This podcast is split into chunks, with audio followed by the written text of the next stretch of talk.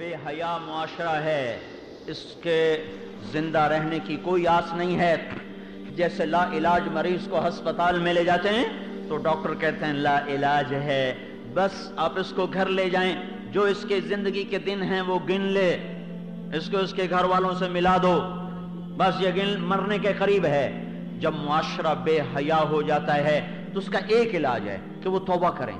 وہ توبہ کریں اور وہ اللہ کے سامنے جھک جائیں۔ اگر وہ توبہ نہیں کر رہے اور اگر وہ اللہ کی طرف نہیں جھک رہے تو یہ یہ یہ اب اللہ کے جا پکڑ میں آ چکے ہیں۔ اذا رأيت الله عز وجل يؤتي العبد على معاصيه من الدنيا فإنما هو استدراج دنیا کھل رہی ہو، نافرمانی بڑھ رہی ہو، تو یہ اللہ کا فضل نہیں ہے، یہ اللہ کی پکڑ ہے۔ اللہ ان قریب ان کو پکڑنے والا ہے۔ ہر دور میں قوموں نے یہی کہا۔ ہاں وَمَكَرُوا مَكَرًا وَمَكَرْنَا مَكَرًا وَهُمْ لَا يَشْعُرُونَ۔ ایک صالح علیہ السلام کی قوم ہے، وہ کہہ رہی، تم اس کا قصہ نمٹھاؤ۔ یہ کو ہی ختم کرو، جو آج کے ہمیں روز نصیحتیں کرتا ہے، تم اس کا قصہ نمٹھاؤ۔ اور رات کو آؤ، اور اور اس کا صفایا کرو۔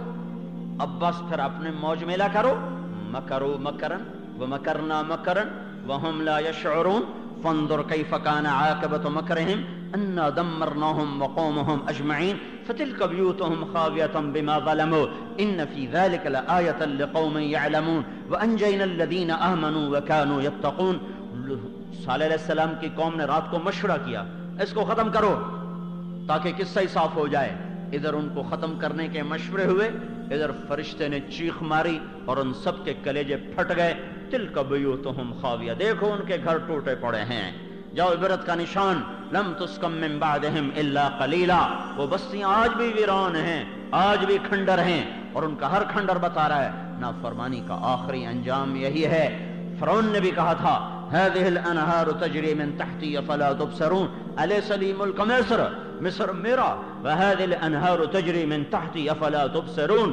ہم جو چاہیں کر دیں، ہر زمانے کی باطل طاقت نے یہی دعویٰ کیا ہے۔ ایمان والے جو تھے نا، وہ سر جھکایا کرتے تھے۔ سلیمان علیہ السلام کا تخت جب ہوا میں اڑتا تھا، تو ایسے گردن اونچی کر کے نہیں بیٹھتے تھے۔ سلیمان علیہ السلام کا تخت جب ہوا میں اڑتا تھا، دائیں طرف انسان بیٹھتے تھے، بائیں طرف جنات بیٹھتے تھے۔